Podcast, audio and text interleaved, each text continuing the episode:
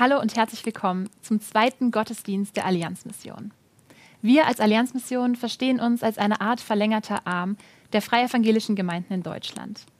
Und wir sind mit rund 190 Mitarbeitern in 26 Ländern aktiv.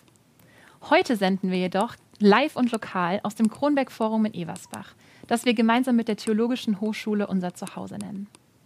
Wie schön, dass ihr heute eingeschaltet habt, um mit uns gemeinsam diesen Gottesdienst mit dem Thema Aufgeräumt, Aufbrechen zu starten. Wir freuen uns, Gott zu loben und ihn zu feiern. Und wir erwarten, dass er uns ermutigt. Uns ermutigt, vielleicht aufzuräumen und aufzubrechen, aber auch, dass er uns die Augen öffnet für das, was weltweit in diesen Tagen geschieht.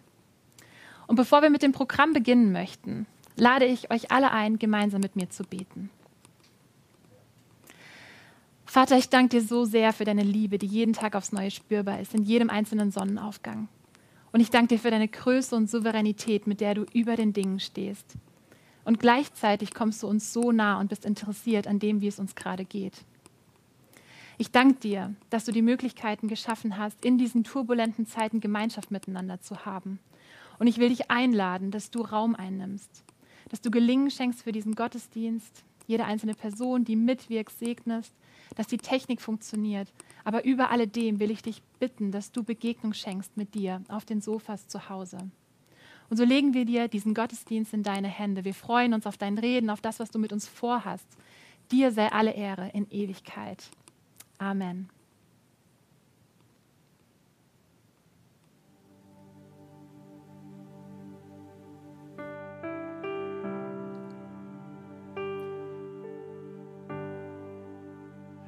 Gott anzubeten ist auf unserem Herzen. Wir freuen uns, dass du vielleicht im Wohnzimmer sitzt und wir laden dich jetzt ein, dass wir diesen Gott in unseren Mittelpunkt stellen. Wir brauchen das, dass wenn wir, wenn wir in unserem Alltag so drin sind, dass wir unseren Blick richten auf Jesus. Er, der Wege schafft, der übernatürlich handelt, der eingreift, weil er dieser Gott ist, der nahe kommt.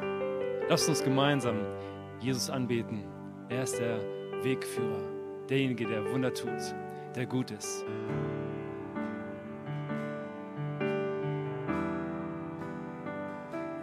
You are here, moving in our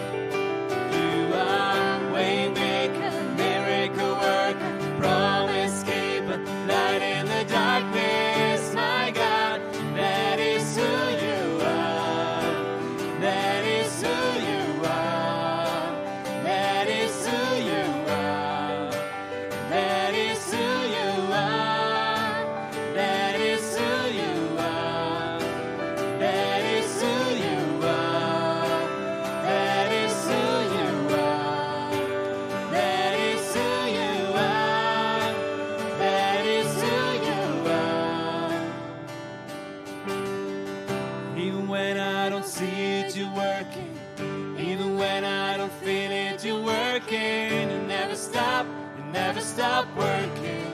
Never stop, never stop working.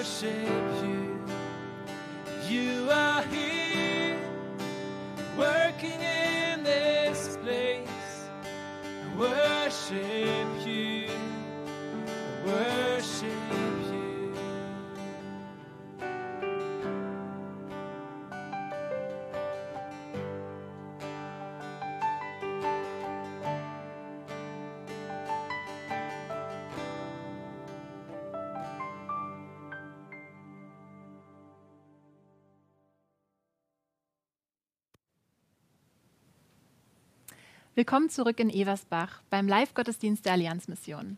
Für alle die, die vielleicht jetzt erst eingeschaltet haben.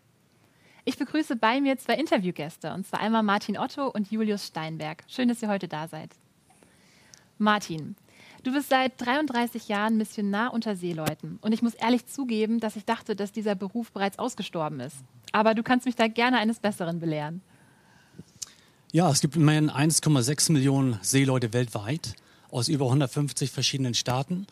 Und diese 1,6 Millionen Seeleute transportieren 90 Prozent der gesamten Waren weltweit auf über 50.000 Schiffen. Also eine ganze Menge Leute und diesen Seeleuten möchten wir begegnen, möchten ihnen helfen. Das sind ja wirklich Massen an Menschen. Das hätte ich niemals gedacht. Wie genau sieht dein Alltag aus als Missionar unter dieser Zielgruppe? Das kann man sich sehr einfach vorstellen. Ich packe morgens mein Auto mit Literatur, mit Büchern, mit Bibeln, mit äh, CDs, mit Flyern, äh, mit all dem, was eigentlich Seeleute so gebrauchen können. Auch Kleidung im Winter, da freuen sie sich sehr drüber. Mützen, Schals, Handschuhe, kommt sehr, sehr gut an. Ist wirklich ganz, ganz äh, toll für sie. Und dann gehe ich direkt aufs Schiff rauf und äh, spreche die Seeleute direkt an. Sie laden mich dann ein in einen sogenannten Men- Messroom, Mannschaftsraum, wo sie einen Kaffee trinken. Und dann kommen wir ganz spontan, ganz natürlich ins Gespräch. Und dann sagt der eine Seemann, ich möchte das Buch vielleicht haben oder die Bibel haben oder hat eine Frage oder fragt, vielleicht kann ich äh, dich mal bitten, für mich zu beten, weil das meiner Familie nicht gut geht. Und also es ist so eine ganz spontane, natürliche Situation und das macht riesig Freude, mit den Seeleuten zu arbeiten. Ja, das kann ich mir vorstellen. Ich habe das Gefühl, dass da wirklich so eine Sehnsucht bei den Menschen da ist, ins Gespräch zu kommen, nach menschlicher Nähe, nach vielleicht auch einfach gehört werden. Und du hast bereits fünf Bücher geschrieben, wenn ich das richtig in Erinnerung habe. Wir haben auch mal ein paar hier bei uns liegen. Erzähl uns doch, wie läuft es mit diesen Büchern? Ist da wirklich eine große Nachfrage da? Ja, diese Bücher sind da ganz speziell geschrieben äh, im Blick auf ihre Nöte, auf ihre Sorgen. Das letzte Buch zum Beispiel, The Seafarer's Mind, das handelt über die Sorgen, über die Ängste, über die Probleme der Seeleute. Und so wie Sie das Buch sehen und auch noch sehen, das haben maritime Organisationen empfohlen, sind Sie sehr, sehr interessiert und äh, wir haben im Moment sehr, sehr viele Bestellungen. Es sind etwa 6000 Bestellungen schon von diesem Buch. Und wir hoffen, was wir so direkt ansprechen können und wirklich äh, Ihnen helfen können, auch ganz praktisch. Ähm, weil in diesen Büchern sind auch sehr viele Lebenszeugnisse von Seeleuten enthalten. Und das freut sie sehr, dass sie sehen können, aha, Seemann X und Y haben das und das erlebt in dieser Situation. Und äh, das hilft ihnen wirklich praktisch. Ja. Du sprachst von Sehnsüchten, die diese Seeleute einfach mitbringen. Was für Sehnsüchte sind das? Was bewegt wirklich das Herz dieser Seeleute? Ja, der Seemann äh, ist nicht zuerst interessiert an guter Kleidung, an einem neu- neuen Handy, an Dingen, die vielleicht in der westlichen Welt so äh, wichtig sind. Der Seemann, der hat existenzielle Probleme. Er ist getrennt von seiner Familie, neun Monate auf See. Und äh, dann stellt er sich auf die Frage, was passiert mit meiner Familie zu Hause? Was passiert, wenn ich nicht mehr zu Hause ankomme? Weil das Seemannsleben ist dreimal so gefährlich wie das Leben an Land. Das sind so wissenschaftliche Erfahrungen. Jedes Jahr sterben tausend Seeleute. Und dann ist oft die erste Frage, letzte Woche Donnerstag zum Beispiel an der Gangway, drei Seeleute, hast du eine Bibel für mich? Und das begeistert mich natürlich. Und dann kann ich ihnen Bibeln geben in ihrer Sprache, Tagalog, Englisch, Chinesisch, was auch immer. Und wir wollen wirklich auf ihre Nöte eingehen, auf ihre inneren Nöte, natürlich auch auf die ganz praktischen Nöte, ganz klar. Ja, mich macht das echt betroffen, von diesen Nöten zu hören, die mir tatsächlich nicht bewusst waren. Und vielleicht so eine Frage, wie kann ich oder wie können wir als Gemeinden in Deutschland diesen Seeleuten helfen oder wie können wir dich in deiner Arbeit unterstützen? Betet. Das wäre ganz, ganz toll. Wir brauchen ganz viel Gebet, weil wir wissen oft nicht, wie wir den Seemann äh, begegnen, weil es so viele verschiedene Kulturen sind. Auf einem Kreuzschiff habe ich oft 70 verschiedene Kulturen, Staaten, die anwesend sind. Und ähm, da muss ich wissen, wie begegne ich dem Chinesen, wie begegne ich dem Ukrainer, dem Brasilianer, dem Filipino. Jeder bringt eine eigene Geschichte mit und das ist manchmal nicht einfach. Und da sind wir sehr dankbar für Gebete äh, der Geschwister in den Gemeinden. Sehr, sehr gerne. Das machen wir. Danke. Und es klingt wirklich sehr, sehr herausfordernd. Und ja. Ähm, ja, ich vermute, in dieser Zeit sind viele Menschen mit Herausforderungen konfrontiert. Und wir haben einen zweiten Interviewgast da, den Julius Steinberg. Du bist Dozent an der Theologischen Hochschule hier in Eversbach. Und ich vermute, ja, die Herausforderungen sind anders, aber auch ihr müsst mit Herausforderungen in dieser aktuellen Situation kämpfen. Nimm uns doch mit rein, was erlebst du gerade? Ja, bei uns ist besonders spannend die Situation, dass wir von dem normalen Lehren im Präsenzmodus in den Online-Modus gewechselt sind. Also bei uns findet das volle Programm zurzeit statt, des Unterrichtens, Lehrens und Lernens. Nur das Haus ist leer, alles findet eben statt über, über Online-Plattformen. Und das ist ähm, auch mit Herausforderungen verbunden. Die Kommunikation ist, ist anders, mhm. ähm, aber es hat auch Chancen, äh, weil wir jetzt die Möglichkeit haben, auch noch andere Leute mit reinzunehmen, mit öffentlichen Vorlesungen zum Beispiel, äh, die sonst nicht äh, hier den Weg hergenommen hätten. Ähm, und das äh, erleben wir gerade als etwas sehr Positives. Also wir haben, sehr wir haben einige Vorlesungen öffentlich angeboten und haben eine sehr große Resonanz darauf bekommen, sodass wir die jetzt jeweils doppelt anbieten, nachmittags und abends. Wow. Ja, das ist ähm, und es ist sehr spannend, wir erkunden die neue Technik. Wir werden also ein bisschen eben hineingeschoben da rein, das alles mal äh, kennenzulernen, aber wir entdecken auch die Chancen. Also, dass man mal ein Video selber auf YouTube stellt oder andere Programme ausprobiert und so weiter. Das ist sehr spannend. Das heißt, wenn ich jetzt als Sozialarbeiterin ein zweites Standbein eröffnen möchte und ich möchte unter die Theologen gehen, dann kann ich mich an dich wenden? Ja, auf jeden Fall, genau. Also es gibt die Möglichkeit, du kannst, könntest zum Beispiel einfach reinschnuppern in Vorlesungen. Mhm ähm, Zugangs äh, kriegst du ganz leicht, schicken wir dir jetzt hinzu und dann kannst du einfach teilnehmen und mal so Eindrücke gewinnen, wie das bei uns so abläuft, das, der Vorlesungsbetrieb. Und wir haben auch ein spezielles Angebot ähm, zum Thema Theologie als Beruf oder Theologie mein Beruf, Fragezeichen. Mhm. Ähm, ab Ende Mai sind das drei Mittwochabende, äh, wo wir Referenten eingeladen haben, zum Beispiel Pastoren, die aus ihrem Beruf erzählen. Ähm, und dann gibt es Infos zum Studium und man kann Fragen stellen. Also wer, wer sich dafür also wenn du dich dafür interessierst, dann haben wir dich da gerne dabei. Sehr schön. Das klingt auf jeden Fall nach einem sehr verlockenden Angebot, auf das ich vielleicht zurückkommen werde. Das heißt also, ihr habt eure Bücher gerade aktuell eingetauscht gegen Monitore, Kameras und Mikrofone. Ich hoffe, die Bücher kommen nicht allzu kurz, aber vielleicht bildet ihr jetzt auch schon die neuen Erntehelfer aus, die vielleicht eines Tages als Missionare und Missionarinnen auf den Schiffen irgendwo in, im Pazifik oder Ozean unterwegs sein werden. Klingt auf jeden Fall sehr spannend. Vielen, vielen Dank euch beiden, dass ihr uns mit hineingenommen habt in eure Arbeit, in die Herausforderungen, mit denen ihr konfrontiert seid, aber auch die Chancen, die in dem Ganzen liegen. Danke euch. Danke auch. Ja, wir haben gehört von wirklich einem kreativen Gott und vielfältigen Gott, der ganz unterschiedlich begabt und beruft. Und diesen Gott wollen wir anbeten und loben und schalten dazu zurück nach Wetzlar.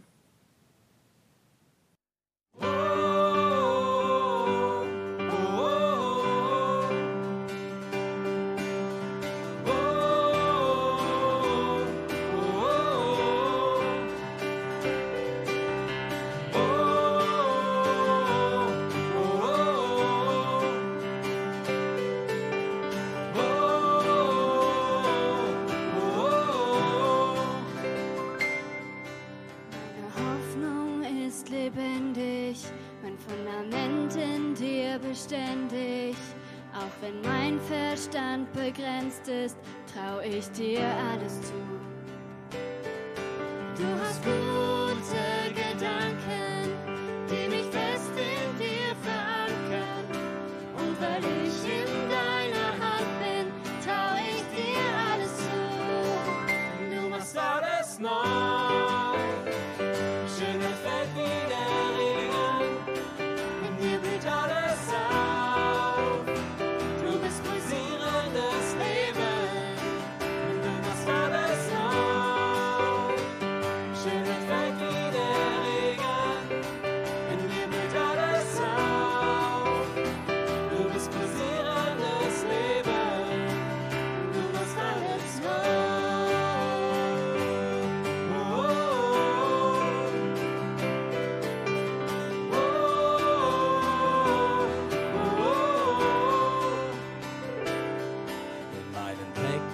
dreckigsten Momenten, wenn ich zweifle, wer ich selbst bin, will ich nur noch zu dir rennen. Ich trau dir alles zu.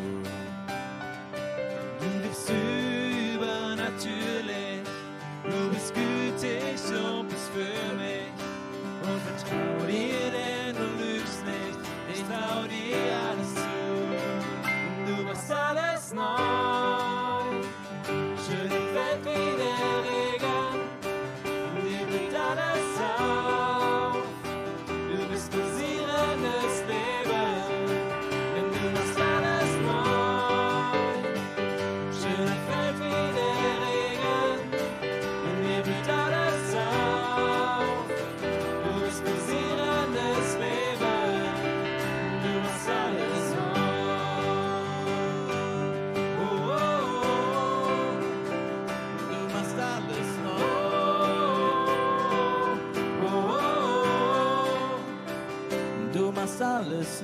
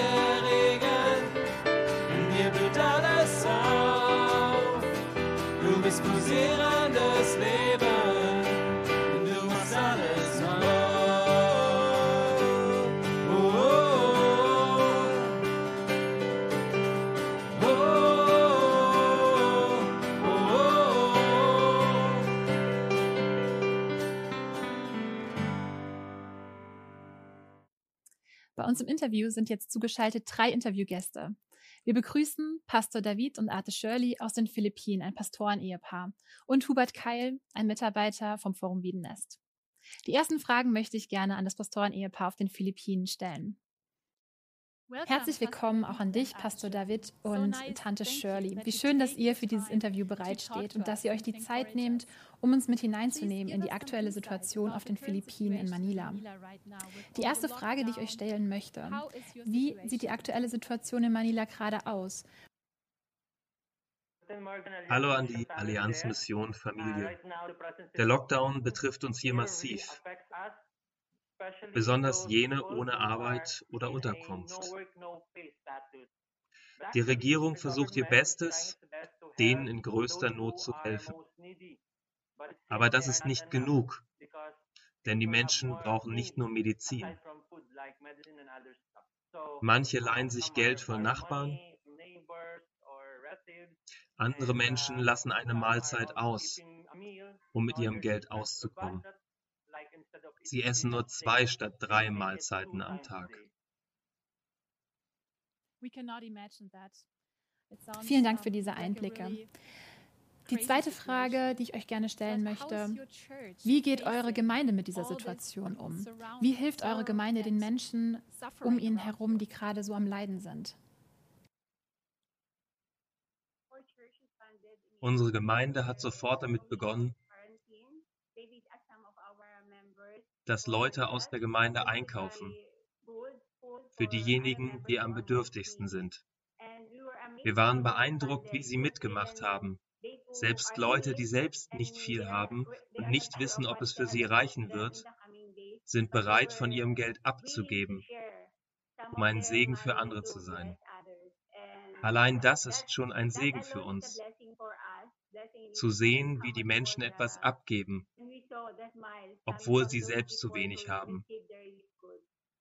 So konnten wir bis jetzt schon dreimal Hilfsgüter und Lebensmittel verteilen. Und wir werden damit weitermachen, weil unser Lockdown verlängert wurde.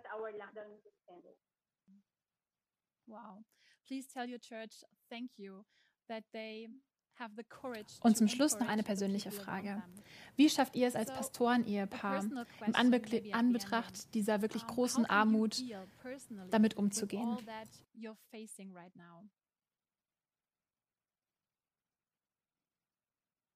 Wir wissen, dass unser Herr ein lebendiger Gott ist. Eines der Dinge, die wir tun,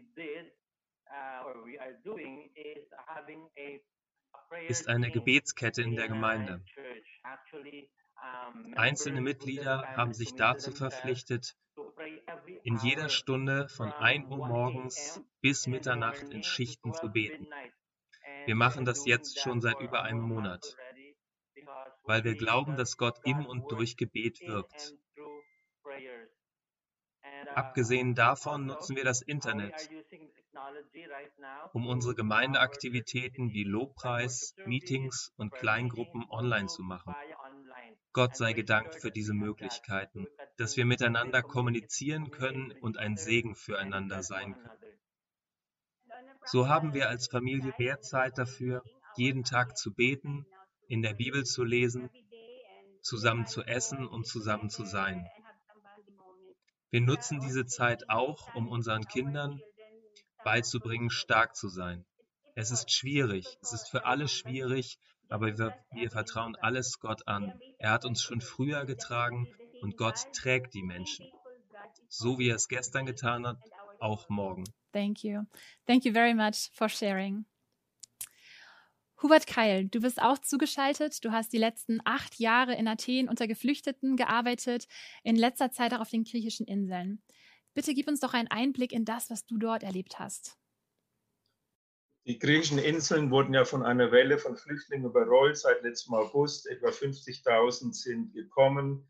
Die Masse lebt noch auf den fünf Lagern auf Lesbos, Chios, Samos, Kos und Leros unter unwahrscheinlich beengten Verhältnissen katastrophalen hygienischen und äh, äh, ähm, sanitären Zuständen, kaum ärztliche Versorgung, war ein harter, kalter Winter, viel Regen und dann jetzt noch die Corona-Krise. Ähm, die Lage ist sehr explosiv, es kommt immer wieder zu Spannungen zwischen den verschiedenen ethnischen Gruppen. Die Flüchtlinge kommen aus äh, Afghanistan, aus Syrien, aus dem Irak, aus Palästina, aus Somalia, aus dem Kongo und anderen Ländern. Und was mich am meisten berührt hat dort, ist die große Not und Verzweiflung in den Menschen. Sie kamen mit Hoffnungen und merken, wir sitzen fest auf den griechischen Inseln. Europa hat uns vergessen und lässt uns dort verrotten. Man kann sich es nicht vorstellen, wenn man nicht selber dort gewesen ist. Es hört sich wirklich nach dramatischen Verhältnissen an. Und dennoch hast du uns im Vorgespräch mit hineingenommen in eine Hoffnung, die du trägst und in wirklich Menschen, die sich engagieren unter Geflüchteten und im wahrsten Sinne des Wortes ihr letztes Hemd geben. Kannst du uns da vielleicht am Abschluss noch ein persönliches Beispiel geben, was du erleben durftest? Ja, ich habe seit letztem November begonnen, äh, junge, gläubige Afghanen, Iraner, andere äh, Christen, die selber Flüchtlinge waren, dort runterzubringen, kleine Teams, dort ihren Landsleuten zu dienen und was mich so bewegt hat, war die Leidenschaft, mit der diese Menschen dort äh, ihren Landsleuten bedient haben. Und das ging wirklich bis zum letzten Hemd, bis zum letzten Paar Schuhe, dass sie mit vollen Koffern hinkamen und nur noch das auf dem Leib hatten, was sie anhatten. und dass es weitergeht. Das hat mich bewegt, dass wir auch jetzt weiterhin noch Geld darunter schicken, um zu helfen und auch über Skype und WhatsApp und Zoom diesen Leuten beistehen, auch geistlich. Mhm. Wow, das klingt wirklich faszinierend. Dankeschön dafür, für diese Einblicke. Du hast im Vorgespräch ein Zitat erwähnt. Und dieses Zitat fand ich total spannend. Und zwar sagtest du, dass wir die Perlen, die Gott uns vor die Haustür gelegt hat, dass wir die nicht einfach in den Übersetzungsecken unserer Gottesdienste versauern lassen sollen, sondern dass wir ihnen Räume schaffen sollen, damit sie sich engagieren können. Was liegt da für eine Chance, vielleicht für uns als Gemeinde drin, in diesem Zitat? Also ich habe die letzten Jahre erlebt, dass durch diese Menschen, die aus diesen überwiegend muslimischen Ländern zu uns kamen und hier Jesus kennengelernt haben, dass Gott uns als Gemeinden durch sie beschenken will. Er will sie zu Missionaren machen für die Deutschen und auch für ihre Landsleute. Und sie kommen aus Ländern, wo die Religion im Mittelpunkt des Lebens steht und sie bringen diesen Eifer, diese Leidenschaft mit. Und wir müssen uns da wirklich Gedanken machen, wie wir ihnen zuerst Räume geben in unseren Herzen, in unseren Familien, Gemeinden, sie kennenlernen und dann mit ihnen zusammen Wege entwickeln, wie das, was Gott in sie hineingelegt hat, gemeinsam mit uns für Deutschland, aber auch zum Beispiel jetzt für die Not in Griechenland, da zusammen Dinge zu tun, wo sie die Akteure sind, die Player und wir schaffen die Rahmenbedingungen. Da blühen die richtig auf. Also ich war begeistert, was aus diesen jungen, geflüchteten äh, Leuten geworden ist, wenn man ihnen diese Räume schafft. Sie wachsen über sich selber hinaus und haben wirklich einen gewaltigen Beitrag. Wow, super. Vielen, vielen Dank. Thank you very much, Pastor David and Arte Shirley, for the interview. Danke dir auch, Hubert Keil, für die Einblicke. Wir sind ermutigt und bewegt gleichzeitig und sind dankbar, dass wir ja digital vernetzt Einblicke in Gottes Wirken weltweit erlangen dürfen. Wir hören in der Krise zusammen mit unseren Geschwistern weltweit auf Gottes Wort aus dem Johannesevangelium Kapitel 21, die Verse 15 bis 19. Als sie gegessen hatten, sagte Jesus zu Simon Petrus, Simon, Sohn des Johannes, liebst du mich mehr als irgendein anderer hier? Petrus gab ihm zur Antwort, Ja, Herr, du weißt, dass ich dich lieb habe. Darauf sagte Jesus zu ihm, Sorge für meine Lämmer. Jesus fragte ihn ein zweites Mal, Simon, Sohn des Johannes, liebst du mich? Petrus antwortete, Ja, Herr, du weißt, dass ich dich lieb habe. Da sagte Jesus zu ihm, Hüte meine Schafe. Jesus fragte ihn ein drittes Mal, Simon, Sohn des Johannes, hast du mich lieb? Petrus wurde traurig weil Jesus ihn nun schon zum dritten Mal fragte, hast du mich lieb? Herr, du weißt alles, erwiderte er. Du weißt, dass ich dich lieb habe. Darauf sagte Jesus zu ihm, Sorge für meine Schafe. Ich möchte dir etwas sagen, fuhr Jesus fort. Als du noch jung warst, hast du dir den Gürtel selbst umgebunden und bist gegangen, wohin du wolltest. Doch wenn du einmal alt bist, wirst du deine Hände ausstrecken und ein anderer wird dir den Gürtel umbinden und dich dahin führen, wo du nicht hingehen willst. Jesus deutete damit an, auf welche Weise Petrus sterben würde und dass durch seinen Tod die Herrlichkeit Gottes offenbart würde. Er schloss, indem er sagte, Folge mir nach. Einsatz in Leipzig. Diesmal geht es nicht um die Jagd auf Verbrecher, um einen Verkehrsunfall oder darum, die Abstandsregeln, ob die Abstandsregeln eingehalten werden. Nein, der Wertstoffhof der Stadt hatte wieder eröffnet und das führte prompt zum Verkehrschaos, Polizeieinsatz inklusive. Viele Menschen haben die letzten Wochen genutzt, um aufzuräumen, auszumisten und da müssen die Sachen ja irgendwo hin. Deutschland räumt auf. Bei uns zu Hause übrigens auch. Meine Frau, die hat sich da in einen regelrechten Flow hineingearbeitet. Alles, was nicht nied- und nagelfest war, wurde kurzerhand entsorgt.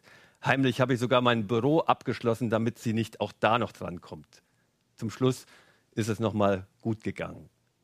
Wir haben den Predigtext eben gehört. Das Gespräch zwischen Jesus und Petrus. Das ist auch so eine Art Aufräumgeschichte. Um das besser zu verstehen, kurz ein paar Hintergründe zu Petrus.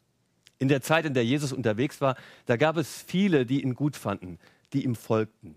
Der Historiker Lukas berichtet von über 70. Und daneben gab es einen Kreis von zwölf, die zusammen mit Jesus eine Art Lebens- und Arbeitsgemeinschaft bildeten. Und dann gab es noch einmal drei, Petrus und die zwei Brüder Jakobus und Johannes, sozusagen die Best Bodies von Jesus, der innerste Kreis. Und dann war da Petrus, der sich noch einmal besonders positionierte, sich als Leiter, als Sprecher der Gruppe hervortat. Und dabei hatte er echte Sternstunden. Einmal zum Beispiel, da fragt Jesus seine Freunde, was denkt ihr, wer ich sei? Schweigen im Walde. Und dann ist es Petrus, der das Wort ergreift und sagt, du bist der Messias, der Sohn des lebendigen Gottes. Und als die römischen Soldaten kamen, um Jesus gefangen zu nehmen, da ist Petrus der Einzige, der bereit ist, Jesus zu verteidigen. Ja, eine große Klappe, die hatte er auch. Wenn alle von dir weglaufen, ich nicht, ich bleibe bei dir. Aber dann, der gerade erwähnte Satz ist noch nicht lange zurück, da will er mit Jesus nichts mehr zu tun haben. Während Jesus verhört wird, sitzt er im Hof des hohen Priesters. Dreimal wird er dort gefragt, bist du nicht auch einer von den Jesus-Leuten? Ich? Nein, no way. Wie kommt ihr da drauf? Ich meine, so ein Satz, der rutscht einem vielleicht schon mal raus, das kennst du auch. Da denkt man hinterher, Mensch, hätte ich doch geschwiegen, warum ist mir das jetzt bloß rausgerutscht? Aber hier bei Petrus dreimal, ganz bewusst. Jesus? Nein, den kenne ich nicht. Der Evangelist Markus berichtet sogar, Petrus begann Verwünschungen, ja Flüche auszusprechen und schwor, ich kenne diesen Menschen nicht, von dem ihr hier redet. Ja, wen verflucht er denn? Sich selbst? Oder vielleicht gar Jesus, seinen Meister, seinen Rabbi, den er vor kurzem noch Sohn Gottes genannt hatte? Das ist wichtig, dass wir den Zusammenhang sehen. Es geht nicht um irgendwas. Es geht um Petrus, der richtig versagt hat. Und all das steht im Hintergrund, als die beiden sich wieder treffen. Es ist eine Aufräumgeschichte, ich hatte es schon erwähnt. Und deshalb passt sie so gut in unsere Zeit. Alles ist gut arrangiert. Vorher das Frühstück am See, der erste Ort, der Ort, an dem sich Jesus und Petrus zum ersten Mal wieder getroffen hatten. Das Kohlenfeuer brennt, so wie damals am Innenhof des hohen Priesters. Simon, Sohn des Johannes, liebst du mich mehr als irgendein anderer hier? So beginnt Jesus. Er sagt nicht Petrus. Das ist der Name, den er ihm am Anfang seiner Berufung gegeben hatte. Fels. Er ist kein Fels mehr.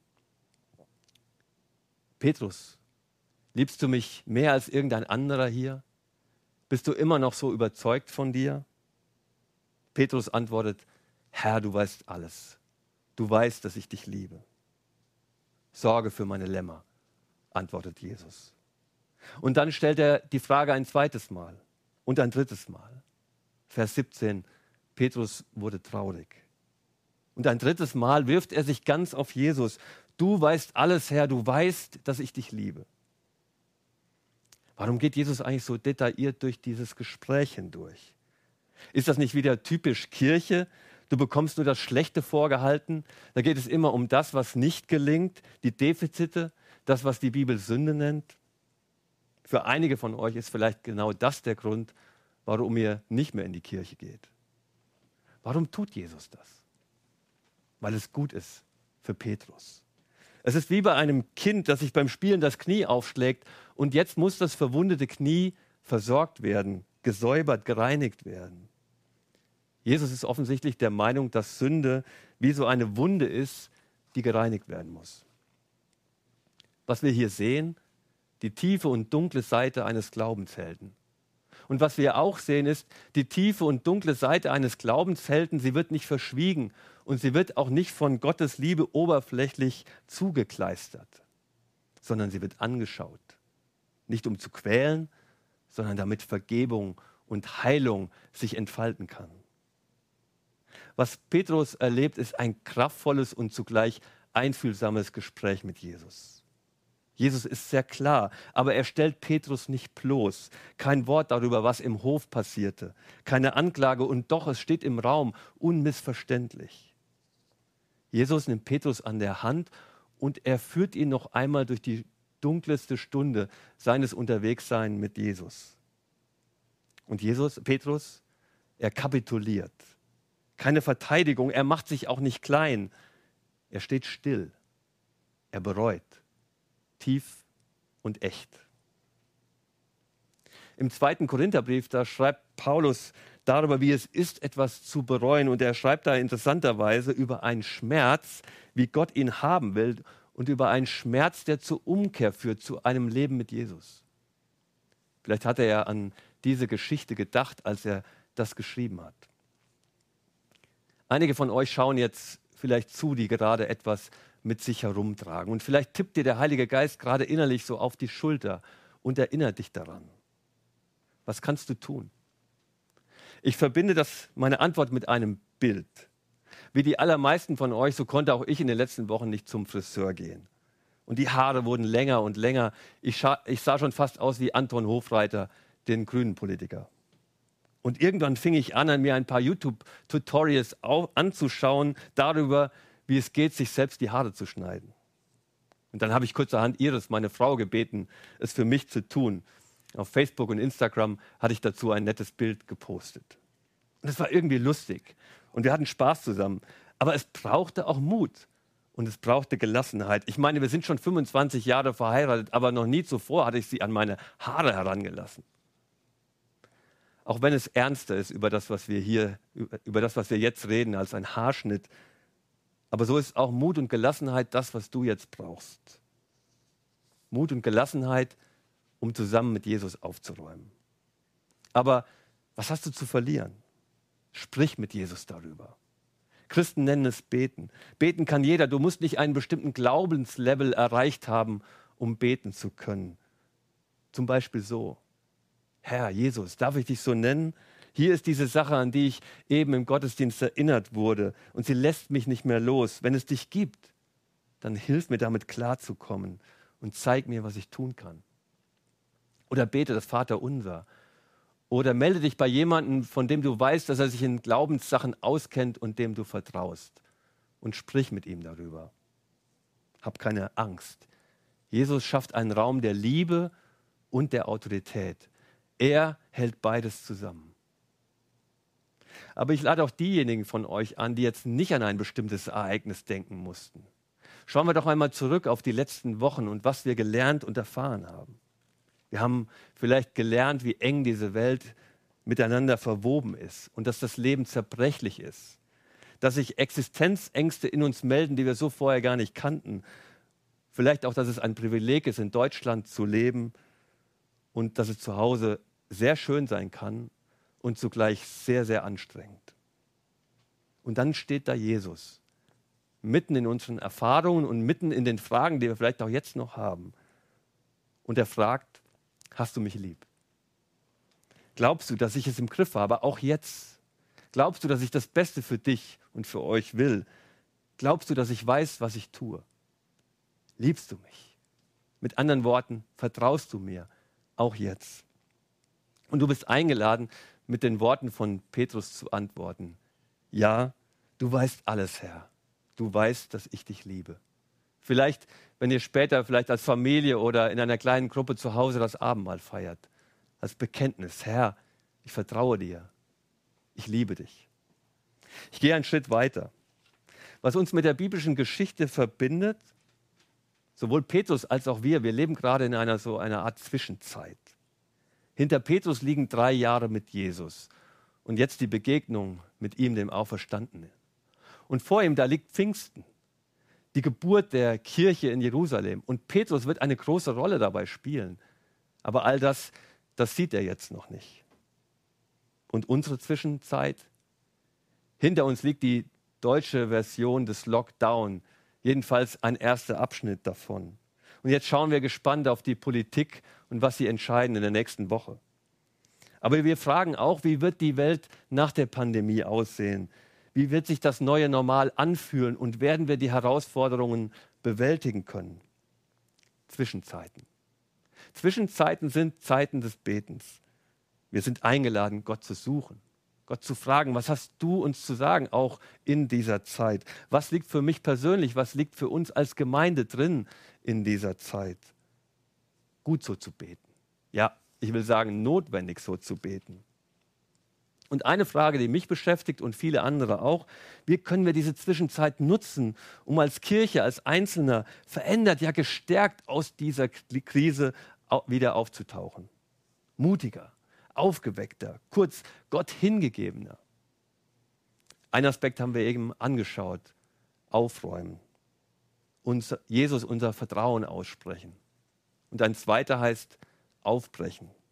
Aus dem Aufräumen folgt das Aufbrechen. Im Gespräch zwischen Jesus und Petrus, schon nach der ersten Antwort, da kommt plötzlich und überraschend der neue Auftrag. Weide meine Schafe. Du hast versagt, ja, aber ich gebe dir neue Verantwortung. Du hast heftig versagt, aber ich gebe dir große Verantwortung. Wie kann Jesus so reden? Er kann es, weil er der Christus ist der von Gott auferweckte. Und er tut es, weil sich Petrus mit dem, was nicht gelungen ist, auf Jesus wirft. Er taucht ein in die Gnade Gottes, mit der Jesus ihm begegnet. Als ob Jesus sagen würde, ich gebe dir Verantwortung, Petrus, denn du hast jetzt Wichtiges verstanden. Nämlich, dass du 100% auf mir stehst und nicht auf dem, was du ablieferst. Das ist die Lektion, durch die Petrus hindurchgeht. Das ist das, was er lernt. In dem Auftrag, den Jesus ausspricht, ist die Vergebung inklusive.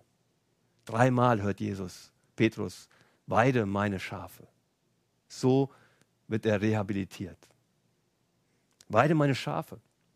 Das heißt auch schlicht und einfach, kümmere dich um andere. Dein neues Leben mit mir, euer neues Leben als Kirche, es ist zuerst ein Leben für andere. Ein Leben im Dienst für andere, weide meine Schafe. Und dazu fordert uns Gott heraus. Und das ist mein Gebet, dass wir nach dieser Krise als Kirche auftauchen, als Kirche für andere, als Kirche für die Armen. Wir haben bewegende Interviews dazu heute gehört. Als Kirche für andere, für die Menschen, die Gott brauchen. Als Kirche für die Menschen in eurem Dorf, in eurer Stadt und als Kirche verbunden mit der Gemeinde Jesu weltweit. Mit welcher Haltung werden wir in die vor uns liegende Zukunft gehen? Ja, wir wissen noch nicht, wie sie aussieht und das dürfen wir auch bescheiden zugeben. Das lässt uns aber, entlässt uns nicht aus der Verantwortung, uns um die Zukunft zu kümmern und darüber nachzudenken, wie sie aussehen könnte. Wir können das mutig tun, anstatt einer Vergangenheit nachzuhängen, die es so nicht mehr geben wird. Denn als Christen wissen wir, Jesus Christus, ist der Herr der Gegenwart und er ist genauso der Herr der Zukunft. Schauen wir auf Vers 18. Jesus beginnt mit Amen, Amen. Und das heißt so viel wie Achtung, jetzt kommt noch mal was Wichtiges. Sperr die Ohren auf, Petrus. Aber es sind nicht nur Worte an Petrus, es sind Worte an die, die Jesus folgen zu allen Zeiten. Jesus hat die Hand auf Petrus gelegt. Er wird über ihn verfügen. Petrus wird in Dienst genommen. Er verfügt nicht mehr über sich selbst. Er bestimmt nicht mehr selbst die Richtung, die sein Leben nehmen wird. Und so auch wir. Bevor du Christ wurdest, bist du dorthin gegangen, wohin du gehen wolltest. Aber nachdem du Christ geworden bist, du wirst geführt. Christ zu sein, Jesus zu folgen, heißt genau das, deine Autonomie aufgeben, die Illusion, dass du dein Leben selbst bestimmen kannst, es selbst im Griff hast, und das ist das Paradoxe, das Widersprüchliche. Das ist Freiheit und keine Unfreiheit. Die wirkliche Freiheit wirst du finden in der Hingabe an Jesus. Die wirkliche Freiheit, wahre Freiheit, wenn du tust, was Jesus tust, wenn du da bist, wo er bist. So, ihr Lieben, können wir in die Zukunft aufbrechen, um sie zu prägen und zu gestalten, denn dazu sind wir aufgerufen, eingeladen, aufgefordert. Und in dieser Haltung ist vieles möglich. Als Gemeinde und auch als Einzelner. Und diese Haltung wächst aus der Nähe und der Verbindung zu Jesus. Du weißt alles, Herr. Du weißt, dass ich dich liebe.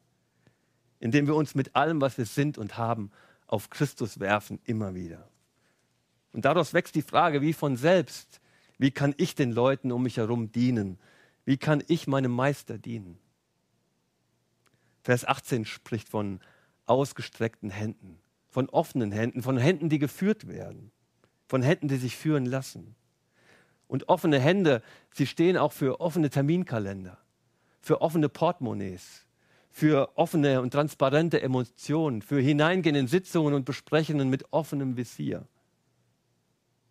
Eine Geschichte aus der letzten Woche, das ist so eine ähnliche Geschichte, wie wir sie aus, Man aus Malina gehört haben, hat mich sehr be bewegt. Eine Gemeindegründungsarbeit in Straßburg, eine kleine Gruppe. Die Menschen der Gemeinde, überwiegend Migranten und Flüchtlinge aus unterschiedlichen Ländern, die selbst kaum was haben. Und sie hören von der Not der Menschen in Albanien. Einer unserer Projekte kümmert sich um Menschen in Albanien.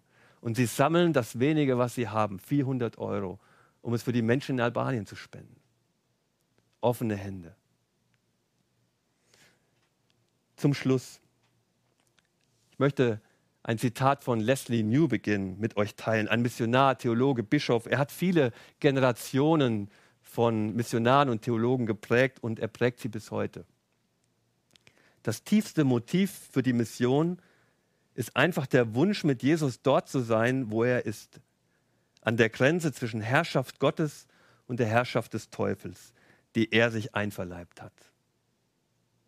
Wow, das muss man erstmal sacken lassen die Grenze zwischen der Herrschaft Gottes und der Herrschaft, die sich der Teufel einverleibt hat, vielleicht könnte man auch sagen, unter den Nagel gerissen hat.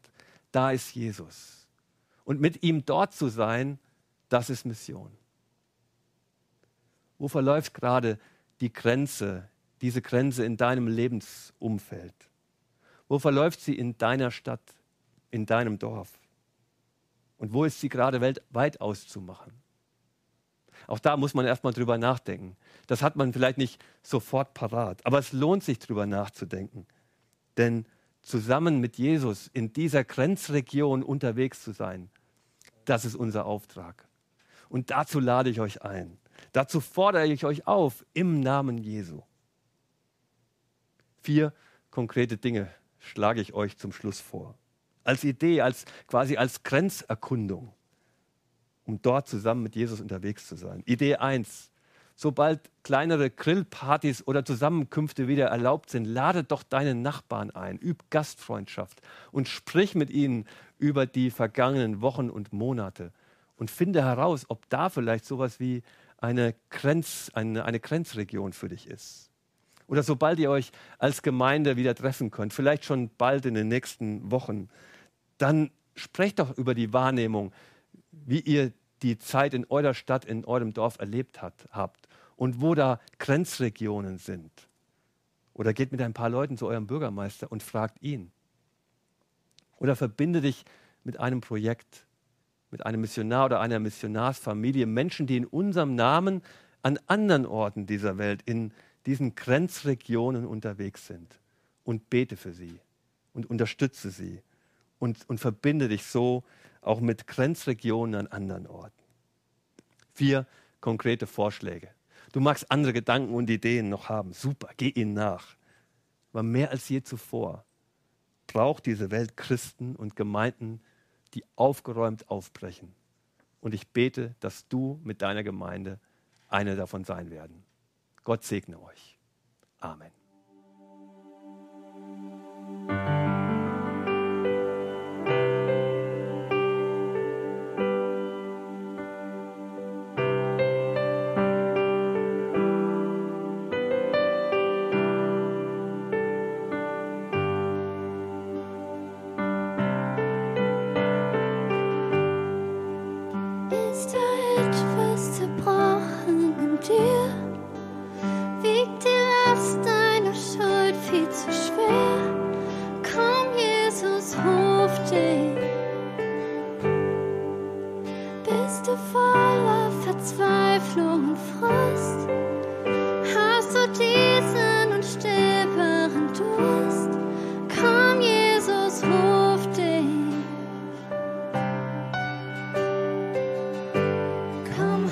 Heute zum Vater, er steht mit offenen Armen da.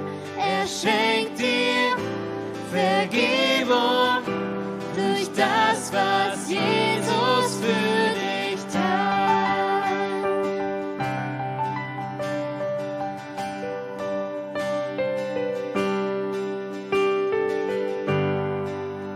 Lass Bedauern und Fehler zurück. Warte nicht, jetzt ist dein Augenblick. Komm, Jesus ruft dich. Seine Freude, des Sorgen vergehen. Aus der Asche wird Neues entstehen. Komm, Jesus ruft dich.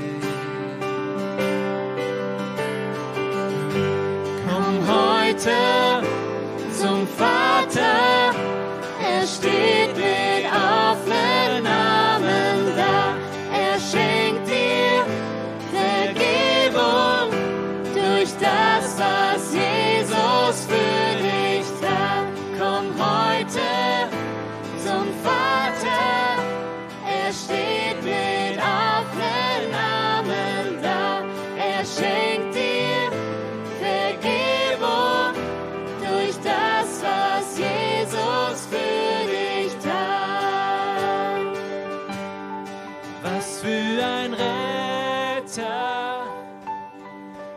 er nicht wunderbar?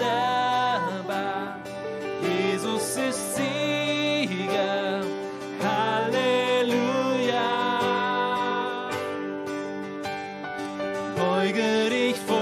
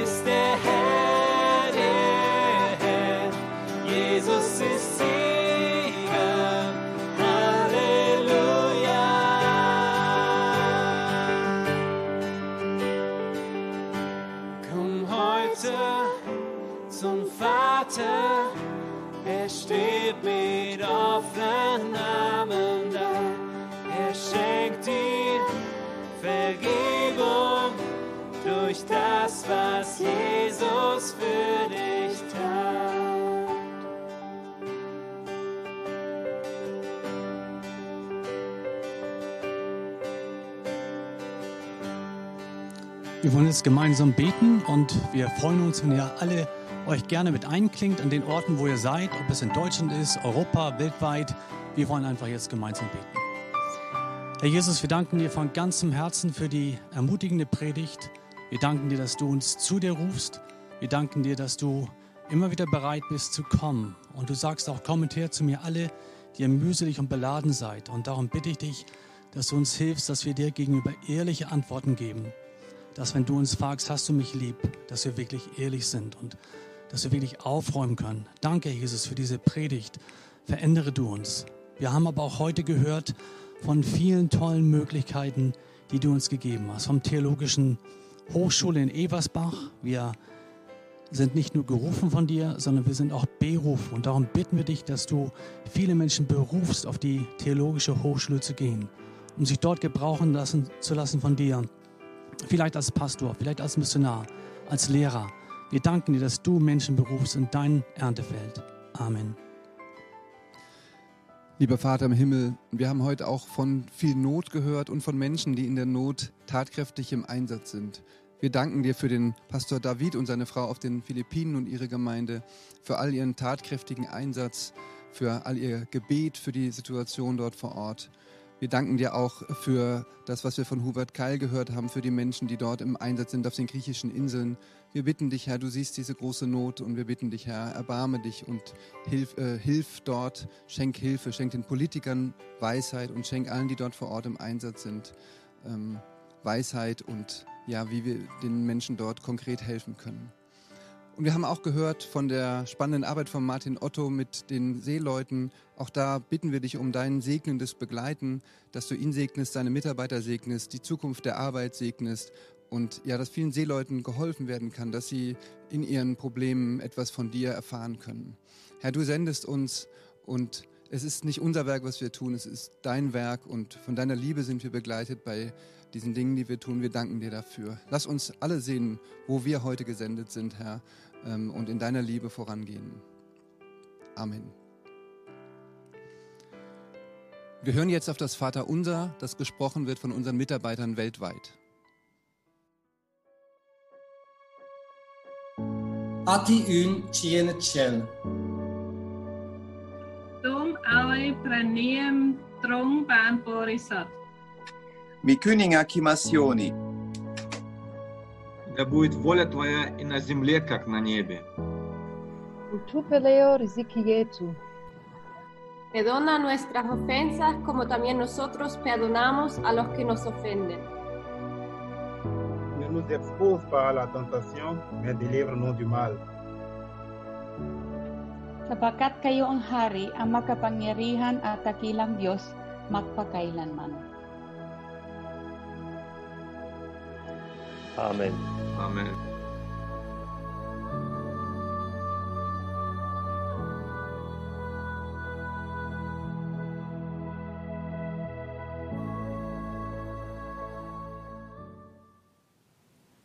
Das war ein cooler Moment in dieser Woche. Alle unsere Mitarbeiterinnen und Mitarbeiter weltweit oder fast alle in einem Zoom-Call zu haben, so wie sie uns eben zugewunken haben. Wow, super. Ich grüße euch herzlich, auch wo ihr uns jetzt zuschaut.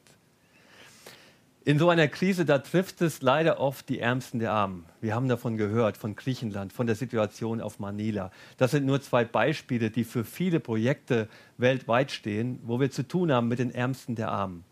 Und deswegen haben wir uns entschieden, als Allianzmission in dieser besonderen Situation einen Corona-Hilfsfonds aufzulegen. Und ich möchte euch herzlich einladen, diesen Fonds, diesen Corona-Hilfsfonds mit euren Spenden zu befüllen, sodass wir mit diesem Geld arbeiten können, um Projekte zu initiieren, die den Ärmsten der Armen zugutekommen, die gerade jetzt durch die Krise und dadurch, dass sie keine Arbeit mehr haben, unmittelbar und sofort betroffen sind. Viele an vielen Stellen ähm, teilen wir Essen aus und versuchen so wirklich der dringendsten Not entgegenzugehen. Danke, dass du, das, dass du mithilfst, dass du uns unterstützt. Du hast viele Möglichkeiten, das zu tun. Geh auf unsere Homepage, da, da findest du auch viele Projekte. Schau auch, wie du spenden kannst. Herzlichen Dank dafür. Und darüber hinaus freuen wir uns darüber, wenn wir weiter im Kontakt miteinander bleiben können.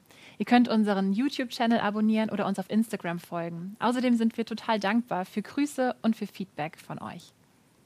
Ja, und nach so einem normalen Offline-Gottesdienst sozusagen, da begegnet man sich, da sagt man sich vielleicht eine Ermutigung oder ein, irgendwie einen Gruß.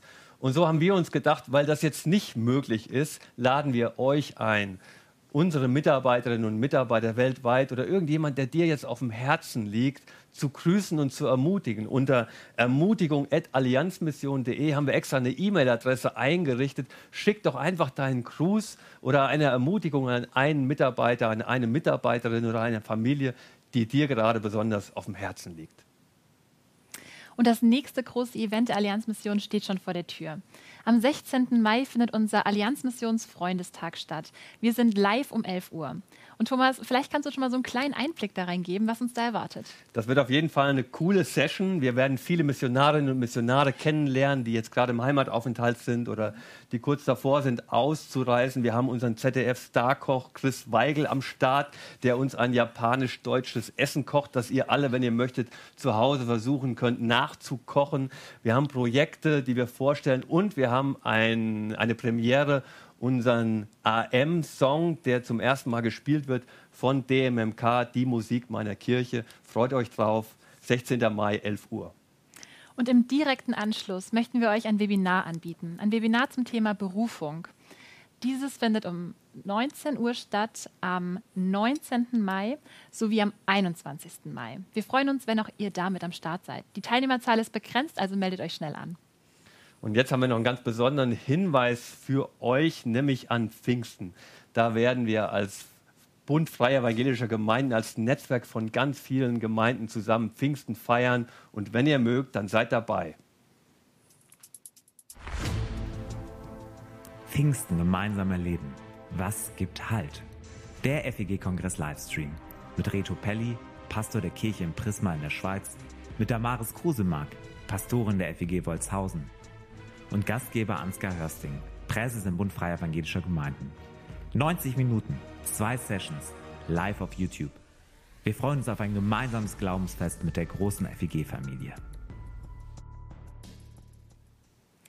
Was ein wirklich bunt gefülltes Programm am Sonntagmorgen. Wir haben sehr, sehr viel gehört, wir haben viel gesehen und es gibt wahnsinnig viel zum Weiterdenken.